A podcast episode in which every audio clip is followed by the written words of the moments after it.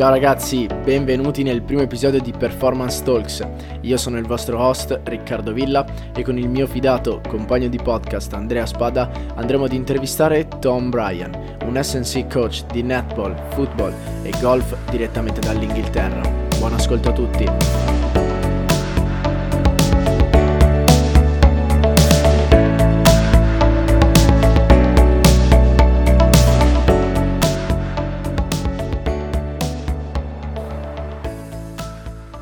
Eccoci ragazzi, ben arrivati in questo primo episodio di Performance Talks. Innanzitutto ringraziamo Tom per essere qui con noi e partiamo subito senza indugio. Vai Andre, inizia pure con le domande. Okay, so first of all, I have to say my English is a little bit rusty because it's a couple of one year that I'm not speaking English any longer. So... It'll be better than well, be better than my Italian, bro. So don't, I wouldn't worry about that. well, well, you know, mate, it's been a long time and I've not been, you know, speaking English uh, is good. Mm-hmm. So, first of all, I'm really glad to have you here with us because I, yeah. I truly yeah. believe you that you you are a great S&C coach. Thanks, and uh, yeah, we definitely would like to start doing some, you know, some interviews with people that I've met in my short career, let's say mm-hmm. that way, in England. So, we were thinking about you. So, let's begin. Yeah. So Thanks, first of all, first of all, I would like to ask to introduce yourself a little bit. So for all the people that we're going to see this uh, recording. Sure. So um, yeah, God, just I suppose just before we get going, obviously, you know, thanks very much for uh, you know considering me to be you know the first guest on. Uh, that's um, a pretty high privilege. So I'll uh, I'll try and I'll try and you know meet the uh, meet the standard. I'm sure you guys want. You will. Don't worry about it. You yeah, will. So, but, uh, but yeah, so um, obviously, so my name's uh, Tom Bryan. I'm a um, academy strength and conditioning coach at um, College University, in based in Gloucester in the UK. Um, obviously, know Andrea from when we did our uh, MSc together. Uh, well, two years ago, I suppose we started now, wasn't yeah, it? Just over two, yeah, years. two years ago. Time, time flies. So yeah. Um, so yeah, just so my current role uh, at Hartpury as encompasses working with the under 18s men's rugby squad to do a little bit of stuff with the BUCS rugby. But as we'll we probably will come on to in a bit, obviously COVID's kind of um, shortened that off a little bit. So it's predominantly been with the under 18s. Um, I also still work with the uh, the netball academy again under 18s and um, the BUCS squad, which is really good. Been with them for a couple of years now um, and also still maintain a role with the Golf Academy as well. Again, junior and senior, so under 18, and uh, the BUCS. But again, that is um, uh, as you know, again with BUCS Sport, it's all been fairly you know, tam- uh, sorry, not tam- but um, tapered down with COVID and stuff, which is just you know, one of the things we've had to kind of work with. Previously to to that. Um, so I basically had the same role, but instead of working with rugby, I was working with the football program um, at Hartpury as well. Uh, the year before that, obviously, when I was studying for my masters with Andrea, was working with back in the rugby program. So, um, and that was all levels. So the under 18s, the BUCS, and the senior team um, as part of like um, a studentship program. So, I was, like I said, I was studying. The club paid for um, fund part funded my masters. Uh, and obviously, yeah, worked with them. And then just kind of before that, just bounced around rugby clubs all over the UK. I started off um, I did an internship actually as part of my undergraduate degree in 2013. I think this would have been 2013 14 at London Scottish in London, obviously, uh, London mm-hmm. Scottish. Um, obviously, in the championship. Uh, then took a step down to National One, headed a program at Rosslyn Park because a coach I knew from Scottish had gone down there, asked me to go with him. And then went up to a small little town in Suffolk, Bury St Edmunds, and ran a you know, again the program there for a couple of years before coming over to Hartpury. So there's a, very brief potted history of my uh, S&C journey. Well, it's a big journey. I mean, you've been a lot of you know different clubs and different sports at this yeah, time. No, yeah, for sure. So I'll, I'll explain um, a little bit about what the BUCS means and the other categories of the, the sports yeah. back there in Hartpury. Uh, praticamente i BUCS sono il livello più alto del, del campionato universitario di rugby.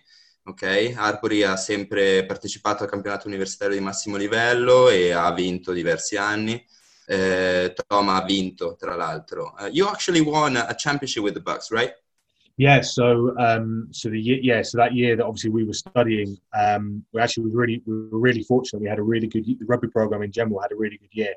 Um, so the under eighteen squad uh, who compete in the RFU AASE League. So obviously the AASE is like I, I can't remember exactly what it stands for, but it's like it's meant to be like a rugby kind of apprenticeship program. Um, uh, so basically guys get obviously get you know play good level rugby but get a qualification out of it as well.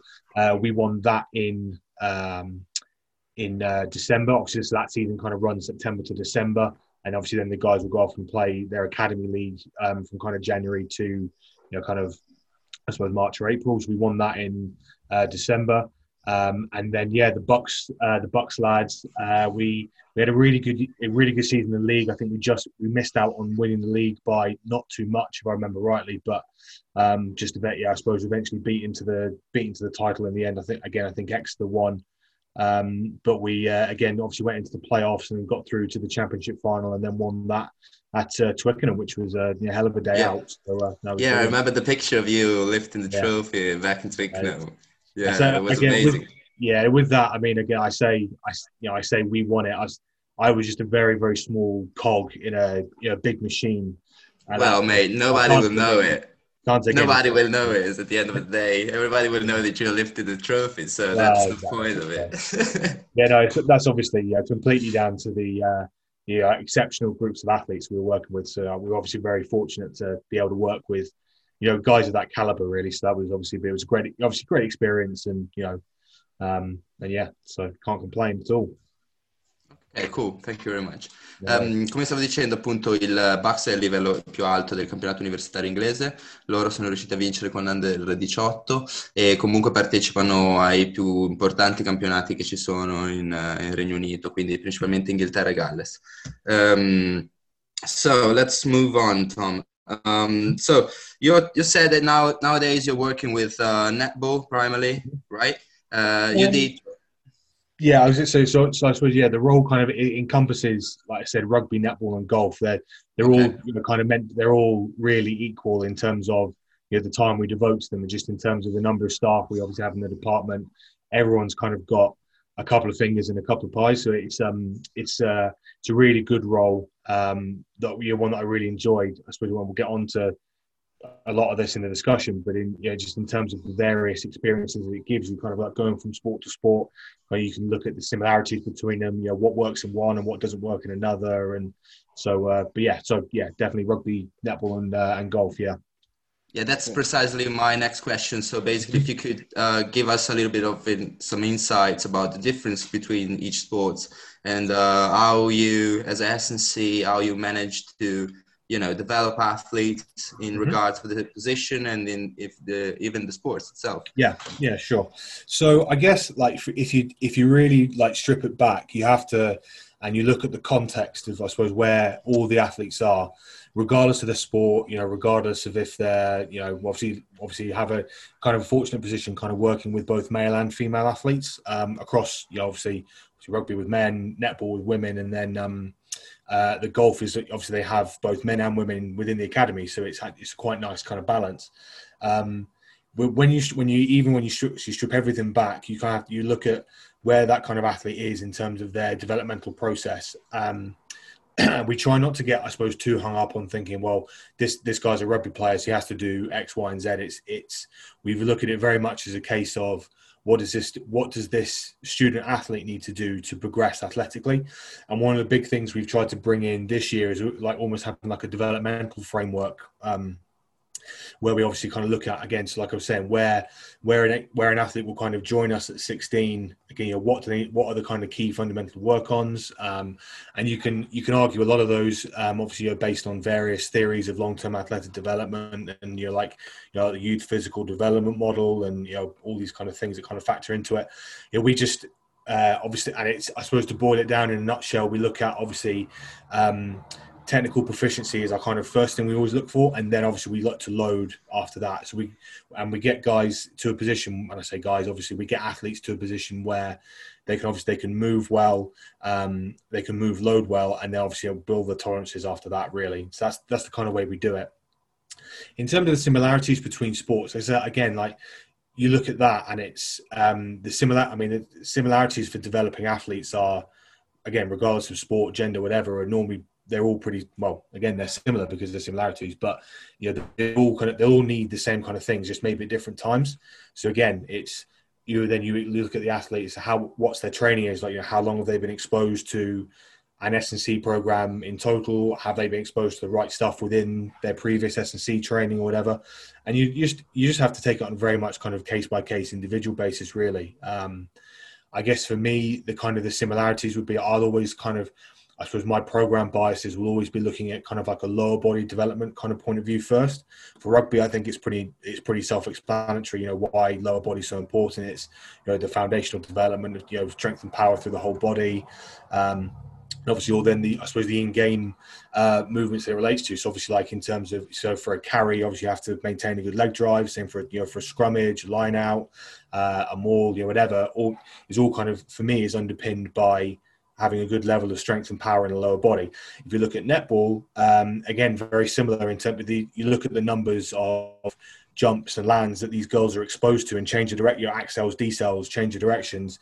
It's it's all kind of it all is underpinned by I think you know by their lower bodies. You know, yes, you can obviously yeah. argue that the upper body does have important an important role in both sports, and obviously it, it clearly does because you know, you know passing, both sports involve passing a ball. You know, both sports involve contact and involve collisions.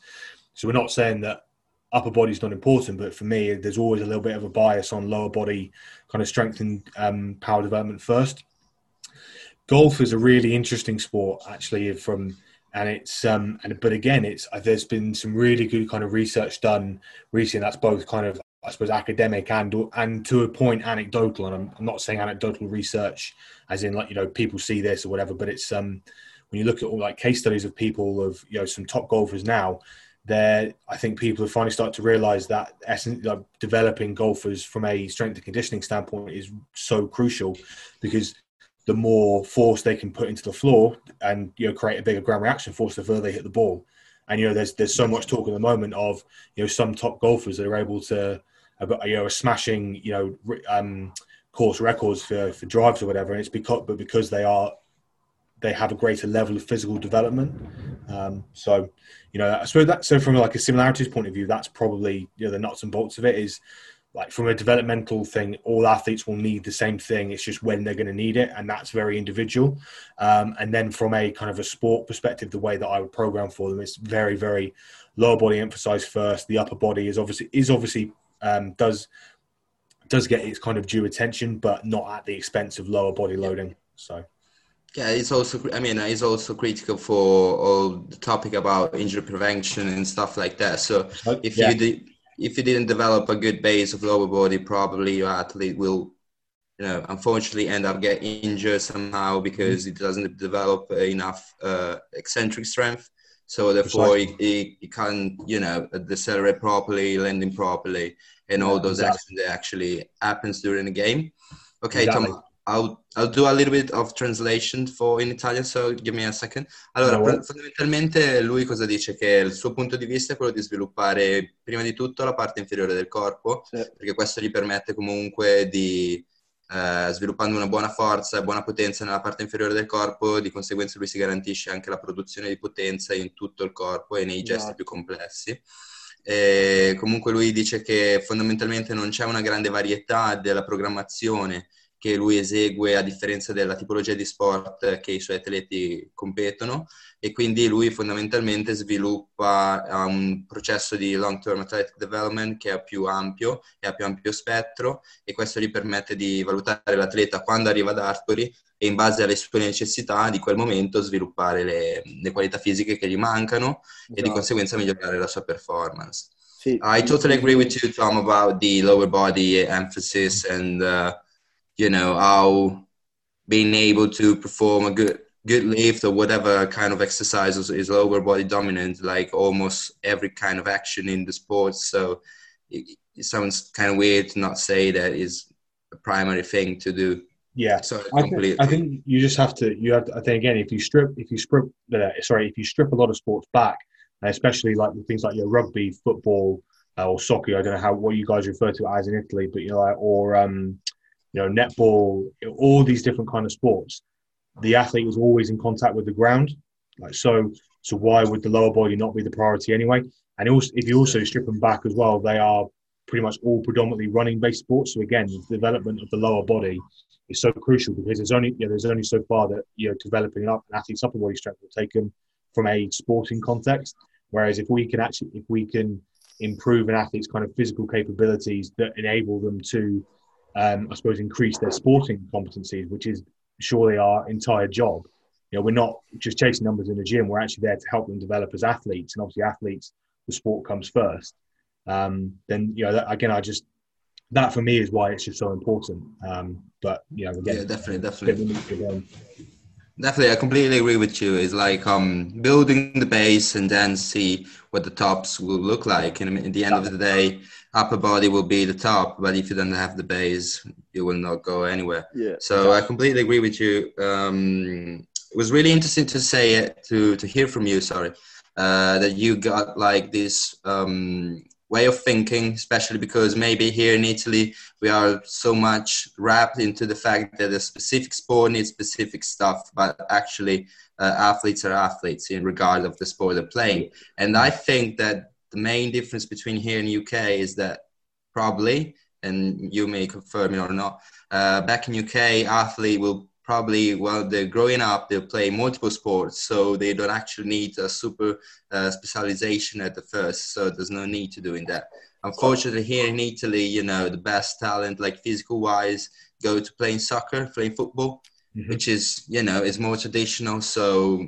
uh, we tend to get too much wrapped up in this specific stuff because we don't actually have the number of athletes performing in other sports so this this is in my opinion, the problem here in Italy. Mm. So really good, really good. Thank you, mate. Uh, next question I would like to ask you.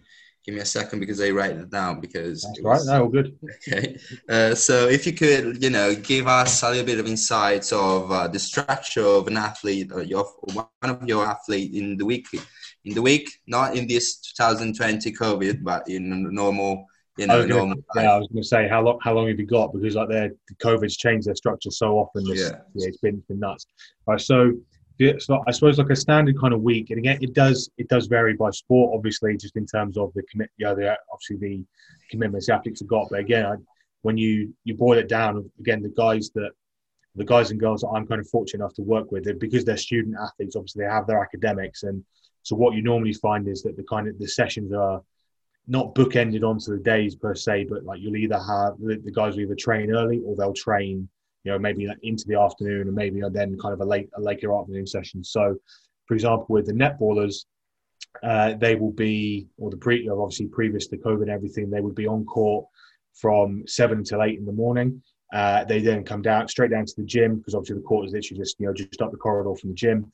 Just roll straight into the gym, eight o'clock until nine. Um, and that would be uh, every Monday and Friday morning, depending on what kind of point in the season as well. Uh, you might we would occasionally have like a session on a Wednesday, um, obviously because normally they'll play again the the sporting system in the UK, and again I don't know if is the same in Italy, but school, college, university sports always played on a Wednesday. It's just the way it's always been. Um, so obviously that's obviously our our game day is obviously on the Wednesday, so that's obviously the point we're always working towards and then kind of working off.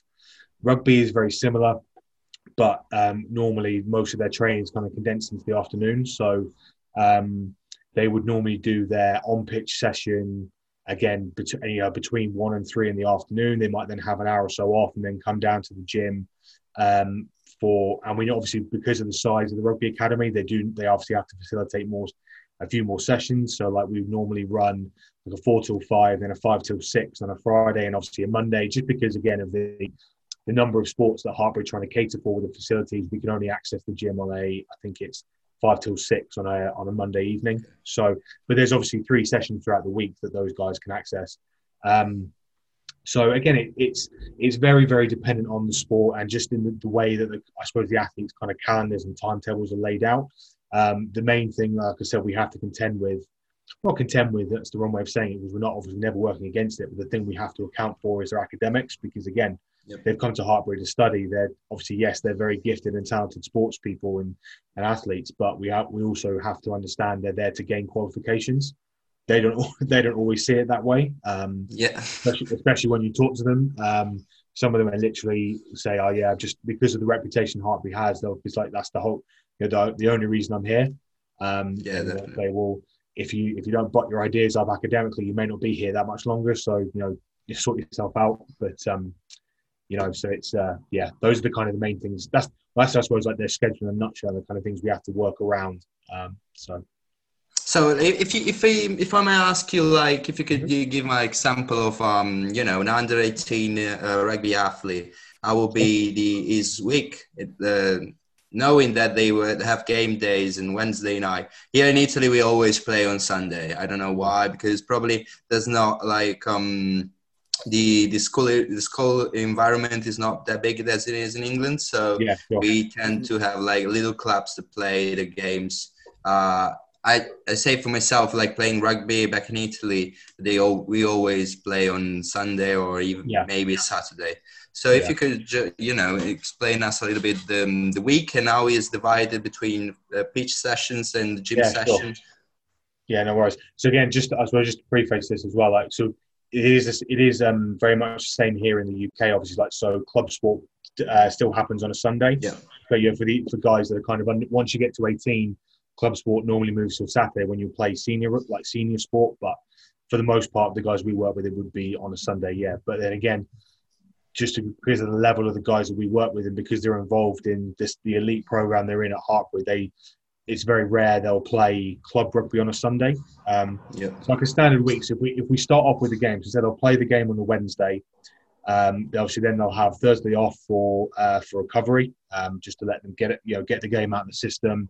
They might do some kind of like light guided recovery. Um, like with the Buck squad, for example, a couple of years ago, we used to do guided recovery sessions just to you know make sure everyone kind of came together, you know, foster like a good spirit and whatnot in the group, and just get them all kind of recovered. That's not always the case with all the squads because again just in terms of access to the facilities. Um, yeah, have that Thursday off to recover. On a Friday, they'll obviously they'll then come back in. They'll, like I said, they'll they'll be on pitch kind of one until three, which will kind of include normally include like an extended S&C warm up. So we obviously then may normally I'll use that time to um, again get some more kind of developmental kind of points in. So we'll look at so depending on the kind of the focus in the plan, we might look at you know some stiffness elements or some speed elements or you know whatever you know some change of direction elements. And all all this kind of factors in because uh, that warm up is such a good opportunity to to have access to guys because obviously once they're into their rugby session is, is obviously especially in season it's rugby it's over to the coaches you know they need the time to work on like we said earlier the most fundamental and most important thing for an athlete is their sport. Yes. you know so, so yeah that warm up's really important you know, really important for us as well. And then like I said they'll after the session finishes, it you know it might finish early, but normally say will finish at three. They'll have uh, an hour, an hour or two off again, depending on which gym group they're in. They'll obviously then come into the gym, uh, be in the gym for an hour. They'll then have um, the weekend to themselves, and we again we'll normally give them some additional content to pick up over a weekend. Like that might be like an extra gym session. Um, it might be you know some conditioning if they need it or whatever. Um, and then obviously Monday will come round. The pre- the program is pretty much the same. Um, so they'll have uh, they'll be on pitch one till three. They'll then have a bit of time off, and then they'll, they'll we used to have a couple of guys who come into the BUCS gym session on a from four till five, and the main um, college gym session would happen five till six in the evening again. And then obviously then Tuesday, day before the game, obviously the week after, we'll do like a light team run, which will be from three forty-five until half four, quarter to five, maybe five o'clock, an absolute push. That's literally just to fine tune the guys and make sure they're happy in with everything they want to do.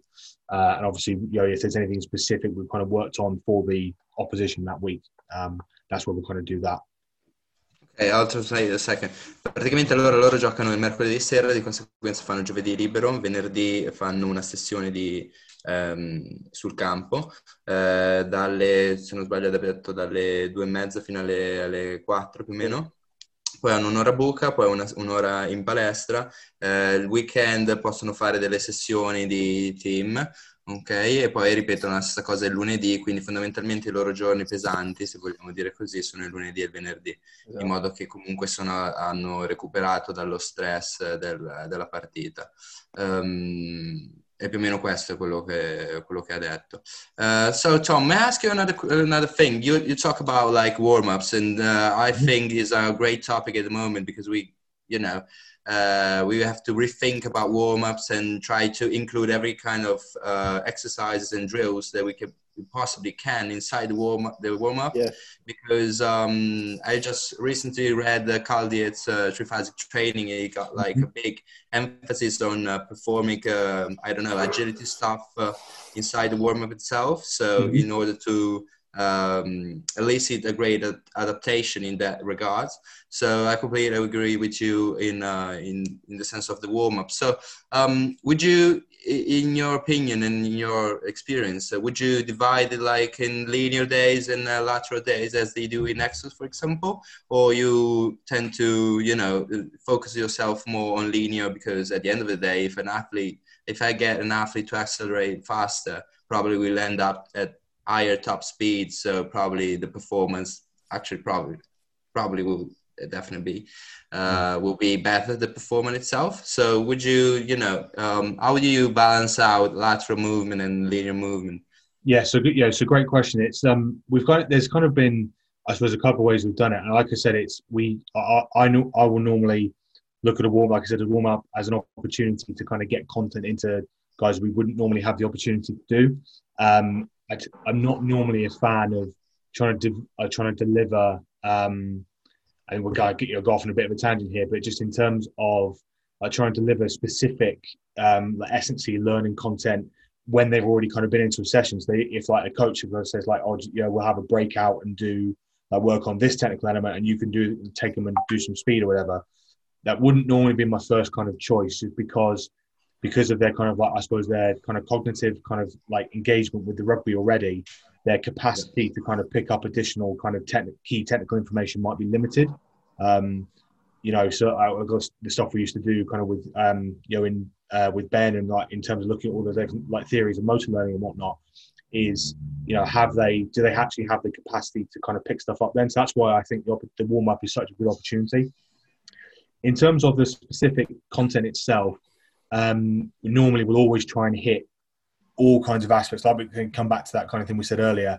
Your athletes are athletes, and again, obviously, this is kind of driven by the needs of the sport. You know, it's wouldn't necessarily do this with a golfer, but like for a for a rugby player or a netballer, again, like the the kind of the key fundamentals are are all are very similar. They have to, like you say, they have to be able to accelerate, they have to be able to run quickly, they have to be able to slow down, they have to be able to jump, land, you know, move side to side, all this kind of different stuff. Again, rugby, you can kind of say, well, yeah, you need you need to do some kind of contact prep as well because it's a literal collision sport. Whereas netball, yeah. there is contact, but you know, people don't tackle each other; they're just yeah. you know they they, they collide. So, yeah. um, so obviously that's not as important, but um, yes, we normally will always try and focus on, I suppose, all aspects at some point within the program. It it may not be that we do everything in every warm up, but um, kind of again looking at kind of some theories of uh, you know, tactical periodization, you know, where you will obviously emphasize certain elements of a program uh, kind of at different times and effectively like micro doses. So like we'll again we'll drop in. We'll always do some form of like speed work because again because of the the importance of it to the sport, but also from like a potentiation effect as well. Like we'll try and hit a couple of high speed efforts at the end of the warm up.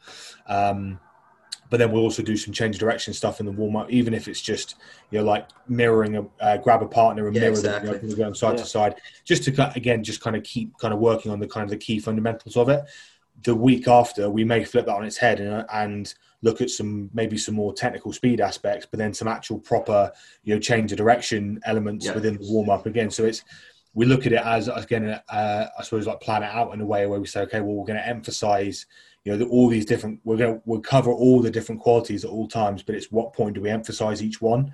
And again that might kind of come into view like okay so we've know we've got like a two or three week down period. We might really start hammering some like um, you know some extensive change of direction work in the warm up because we know that with the increased number of like accels and decels and whatnot that we can we can cope with that because we don't have to tolerate the get tolerate it in the game.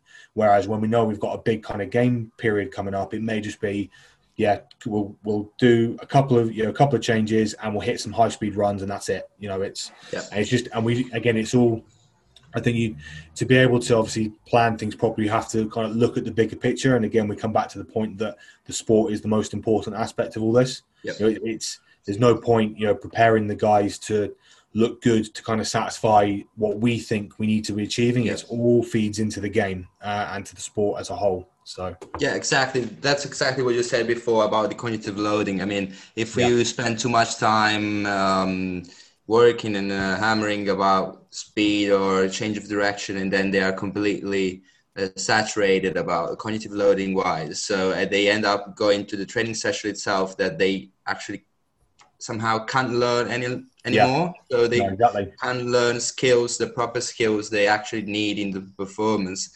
So yeah, I completely agree with you with that. And uh, it was really, really fascinating to hear from you about this microdosing, about all these different variables that go in inside the your warm up and how you structure it. So mm-hmm. thanks a lot. No, no worries. So uh, moving on, let's talk about COVID. So this thing uh, ate us all uh, incredibly. Nobody will expect this. So it will be it was a little bit tough here in italy at the beginning. Uh, it was yeah. really tough here. And uh, first of all how is the situation over there? Um, if i'm brutally honest with you it's not looking great at the moment. Um, okay. it's just i don't i don't know if you kind of if you've kept tabs on it obviously since being you know excuse me since leaving and going back home.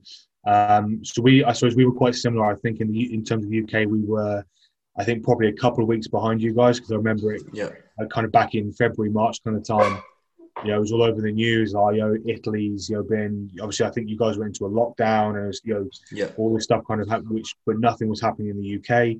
You know, there was then a change, I suppose, like the government kind of yeah. We obviously we went into a national lockdown from March until, um, I think things started to kind of be lifted, kind of into like you know maybe late June, early July, if I remember rightly. Um, obviously, we had a, a I suppose a, a less restricted summer or like later into the summer, you know, we were able to kind of get back into work and we were able to do some stuff. We've then obviously since then had another lockdown in, you know, from early November to early December. I think that like a, it's not a circuit breaker. I think it was just a, just to kind of keep tabs on things because I think we were obviously the, the government were worried about like a second spike.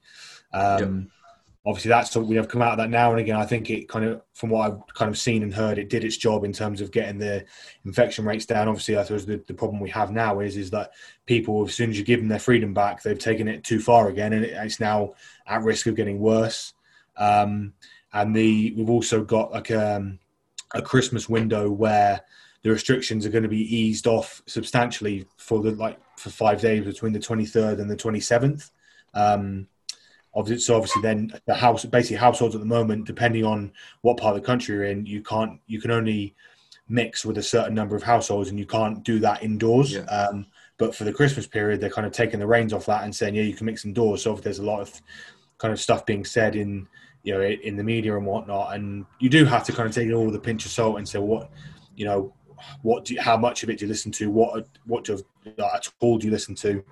But there's a kind of a big worry that with this mixing of you know indoor mixing, it's a bit like a time like Christmas when people are naturally going to want to be close. You know, exactly. Want to, it's natural. Know, I mean, it's, it's Christmas. It's like, yeah, yeah, yeah. So there's there's a big there is a big worry that there's going to be another kind of there's going to be more heavy restrictions kind of placed after Christmas. But what can we do? What we can do is wait and see what happens, eh? So yeah, yeah. If uh, we will be really restricted on the 23rd 24th yeah. 25 or 15 days. Uh, so basically you can't you can't leave your house those days on days really? of christmas yeah you can't completely go anywhere mm. so and even the the first of january will be the same yeah but it, it was kind of weird because last week basically everybody was around because the government allowed to mm-hmm. so you know another good point was what what government should expect i mean if you got if you allow people to go out, they will go out. It's Christmas time, so they'll have yeah, to exactly. do you know shopping and stuff like that. But besides that, let's talk about performance because mm-hmm. we invite you about it. uh, so, uh, would you tell us a little bit about how you handle this uh, lockdown period, this COVID uh, pandemic? So, how you uh, managed to perform, to deliver the your your work as mm-hmm. the highest level for your athletes? Sure. So I guess like you know at the kind of the start of the whole process, we had to, I suppose, sit down and kind of think about what the, the landscape for a lot of people was going to look like. And you know, we I was in this kind of situation personally. Obviously, like when when the national lockdown kind of happened, you know, we kind of had to make the kind of quite grounded assumption that a lot of people weren't going to have access to a lot of equipment, you know, to facilitate, you know, loading. Obviously, some people were in the fortunate position where they did have access to equipment at home, so they could continue to load. But kind of for the majority of people, kind of across the board, that obviously wasn't the case. So it was pointless always putting a program together that involved, you know, lots of heavy squats or Olympic movements or whatever, because no one was going to be able to do it. Yeah. So, um, but then the kind of by the same token, um, uh, you you look at you do see a lot of content that's kind of come out. Um, you know, a lot of it has been you know high rep body weight movements, you know, in kind of like anaerobic kind of um, kind of sessions where you know you just kind of create a lot of you know a lot of lactic like a you know a lactic response uh, you know people kind of like feeling they've got like a big sweat on and stuff and it's like and that's fine it's great and especially for you know the, like an average person that's just looking to kind of keep moving you know you know, burn some extra calories and whatnot because of because you know people's activity levels have just have dropped in general as well and like it was quite surprising for you know, for me personally again just not being up and out and going to work how yeah much your activity level just drops because you're not walking around, like you're not out on the pitch, you know, like running around and whatnot. It's, it was actually really surprising. Um, but you have to, you have to, but they, you then also have to ask the question, you know, is is that the what an athlete kind of needs? For me, it wasn't, and I think, um, you know, from from my kind of perspective, again, when you look at like a field sport. Um, or any kind of running based you know sports so again like so obviously at the time i was still kind of working with the football squad so obviously we had football uh, netball uh, who else was I with at the time? Um, golf and yeah, so basically those three sports. Golf was you kind of again they because they could still kind of get out and do stuff um, because you know got you was easy to distance and stuff. So is that wasn't too much of a problem. But so with kind of football and netball, you kind of strip it down and look at it again. Well, okay, so it's they're very very highly aerobic demanding sports. You know, again the the contribution of the aerobic system, even with you know some of their more powerful movements like you know jumps and sprints and stuff, like the aerobic contribution is quite high. Things like up to you know thirty percent, um, even in those explosive movements. So you think, all right, so the so we know we need to develop the aerobic system, um, and obviously then you look again, you look at the the kind of the key aspects of it again, like the where the I suppose most of the sporting kind of the, the key sporting motions happen is when the athletes are moving at high speed. So like either like a you know, for like from a rugby example, like a line, you know, someone makes a line break, it's that's that's then just a contest of speed. Is like so can that athlete get to the try line and score, or can the defender get to them before they do? You know, for netball is you know, can you get into the position to receive the pass, or can you you know get in? Can you catch the attacker to you know intercept the pass over? So again, it's like look at it. It's a very um, almost like an aerobic um, alactic kind of model. And you basically, we just, and I thought, well, those are the kind of the two things we're going to be able to work on quite easily because everyone can kind of get out and run. Um, and we can kind of, we can set it up so we can, like, again, when you look at kind of um, aerobic energy system development, there's multiple different ways you can do it. You can do like with your longer, slow duration work. You can use um, some more intensive intervals. Um, you can obviously there's MAS is a um, is a modality. You've got tempo. You know, you've got all these different kind of things you yeah. can do. Um, and obviously, then, like I said, flip on its head, alactic stuff. There's loads. You know, we really hammered um, the kind of the technical aspects for you know, acceleration. So, like just looking at your load of wall drills and whatnot. We looked at doing a lot of um, acceleration work because again, we just didn't have the time to do it in season. So it was actually lockdown was a great chance in theory to kind of look at a lot of these these technical aspects. So we yep. so we focused a lot of time and energy on that. And then I suppose from a resistance kind of point of view, you know, yeah, we did give the guys, um, the guys and girls, like a couple of like little circuits where they just felt they could get a blow on because, again, it's I think for a lot of sports it's just kind of part and parcel. So um, you know, just give it like some kind of like metabolic hit as well. I think is is fine to do, but as long as it's not the kind of the basis of the training.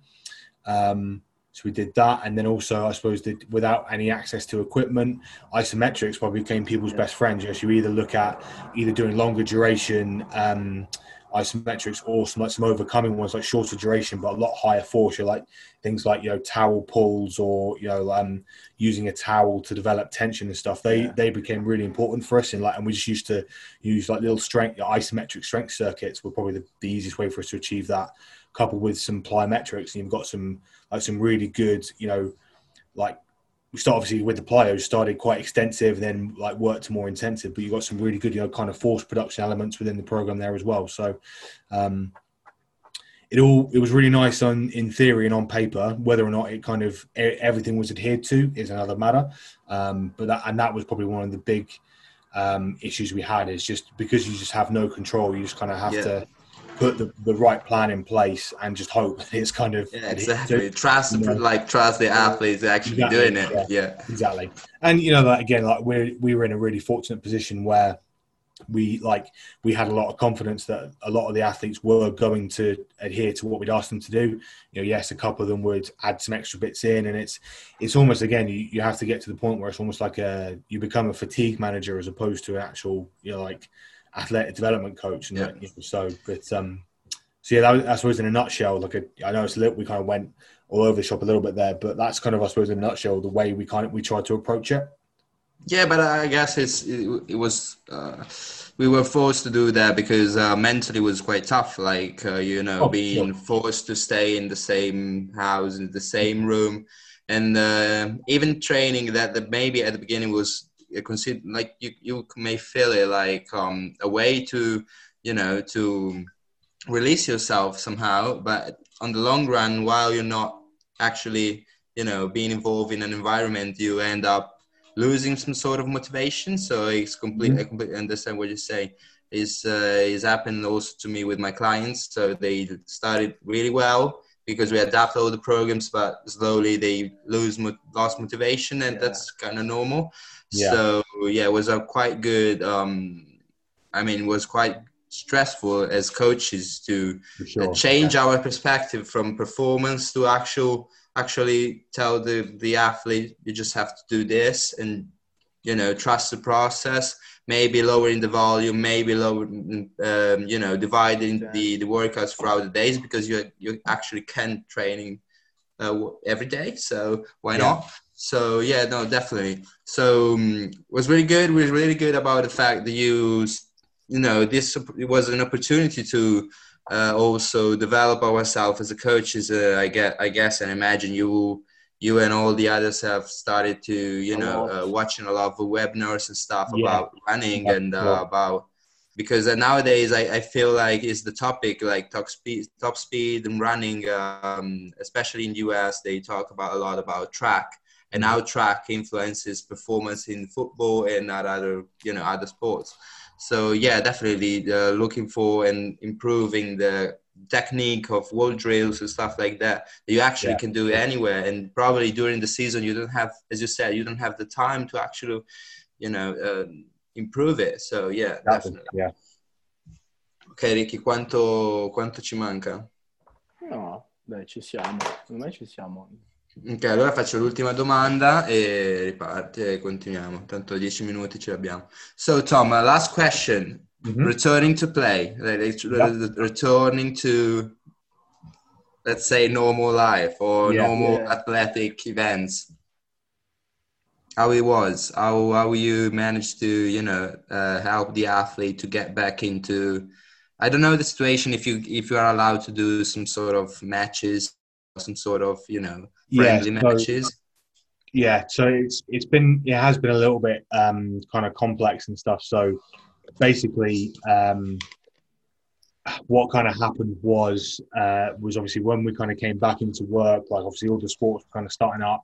Then uh, and obviously they were on kind of different kind of like I suppose what they were called all the different like governing bodies called yeah I suppose had roadmaps of like what you're allowed to do. So obviously rugby, for example, started off I suppose that in the initial lockdown phases where you could only train kind of with one other person, you couldn't share any kits, you like you couldn't pass a ball to each other or whatnot. Yeah. Um, and obviously that slowly progressed into okay, you can do then small group stuff. You can then start sharing equipment, and this was obviously in line with government, you know, government advice as well in terms of what was deemed to be kind of safe and, and whatnot. Um, obviously, we got to the point where we could kind of come back and training was starting to look a little bit like what it was before. It was never never identical because you always have to kind of factor in as hard as weird as it might sound, you always we always have to kind of factor in like social distancing within rugby, which is weird. Yeah, it's kind of weird. You know, you, you spend you know 20 minutes knocking three bells out of each other, and then you come into a huddle at the end and say, "No, guys, you have to stay two meters apart." So the huddle goes from like you know really tight knit to suddenly then like a 40 meter yeah. it was really weird. Yeah, it's um, weird, weird.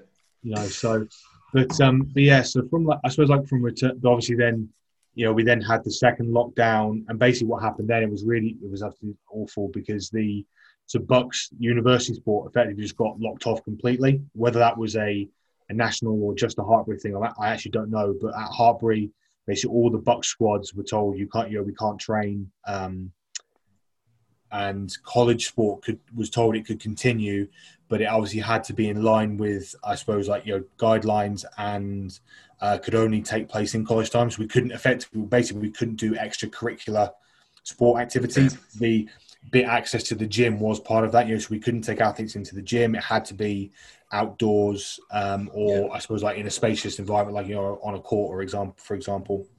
So, so that was really kind of challenging, I suppose. But from a if you're going to look at that period in between the two lockdowns, that kind of that that first return we had, um, again, we kind of we had like a really nice kind of theoretical model of how everything was going to go.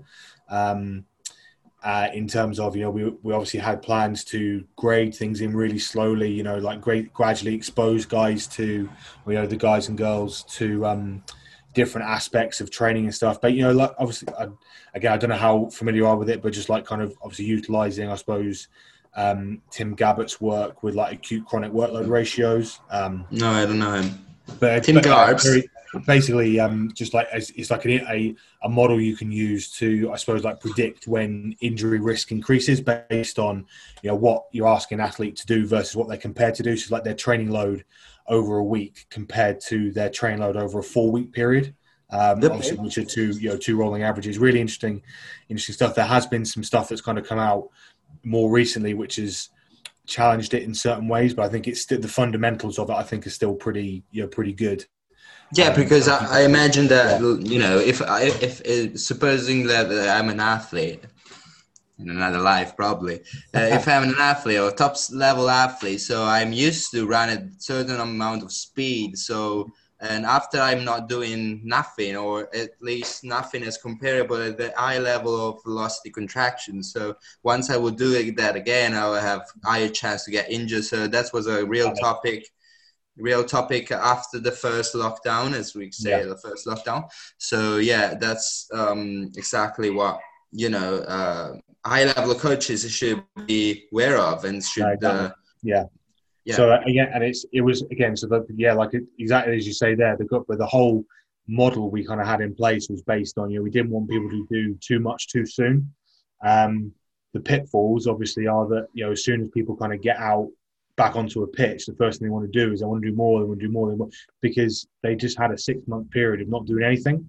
Yeah. Actually, I mean, if you look at the netball squad, actually was I think we didn't really have that many kind of like niggles or issues like there in terms of training that was managed really well by all the coaches you know like we um we do like quite a lot of detailed wellness tracking with the with the girls as well it um, may be probably because of like the cultural difference between a, let's say in a rugby athlete and a netball yeah. athlete maybe yeah. rugby athletes you know is is used to do work hard work mm. tons of time so they don't you know, feel actually working maybe with those kind of work. Yeah, I mean, yeah, potentially. But the thing, the thing I would say about the netball is they are they're up there with some of the hardest working athletes I've ever again been fortunate enough to work with. You know, some of the some of these girls who are you know 16, 17, 18, they're obviously they'll put they'll do the Hartpury program. Then they're also part of um, like an NPL program, which is like you know kind of like a club based, and then they also might then go and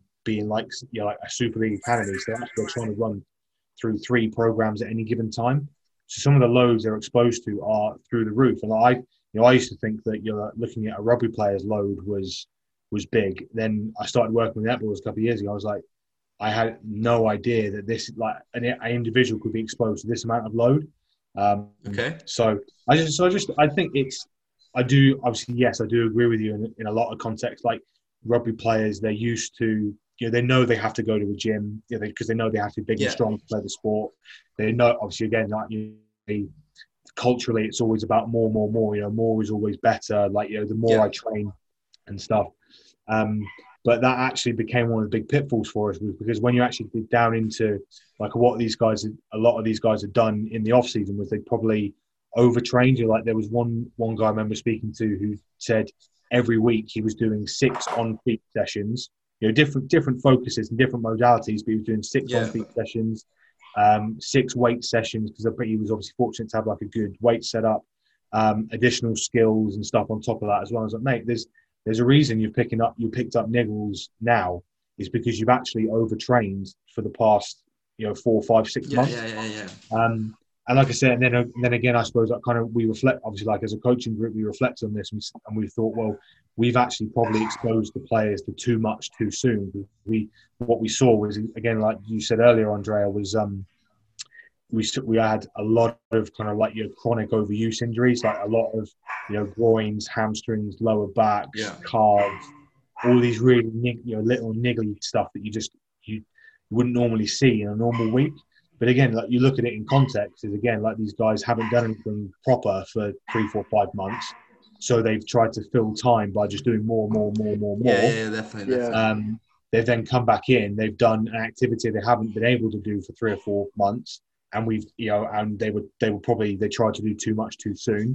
Um, and um, as well as that, you know, obviously because they don't have the they didn't have the games on a Wednesday because at the time we couldn't there was no looking no, no fixtures on the horizon. Um, they just filled they filled the time with more training.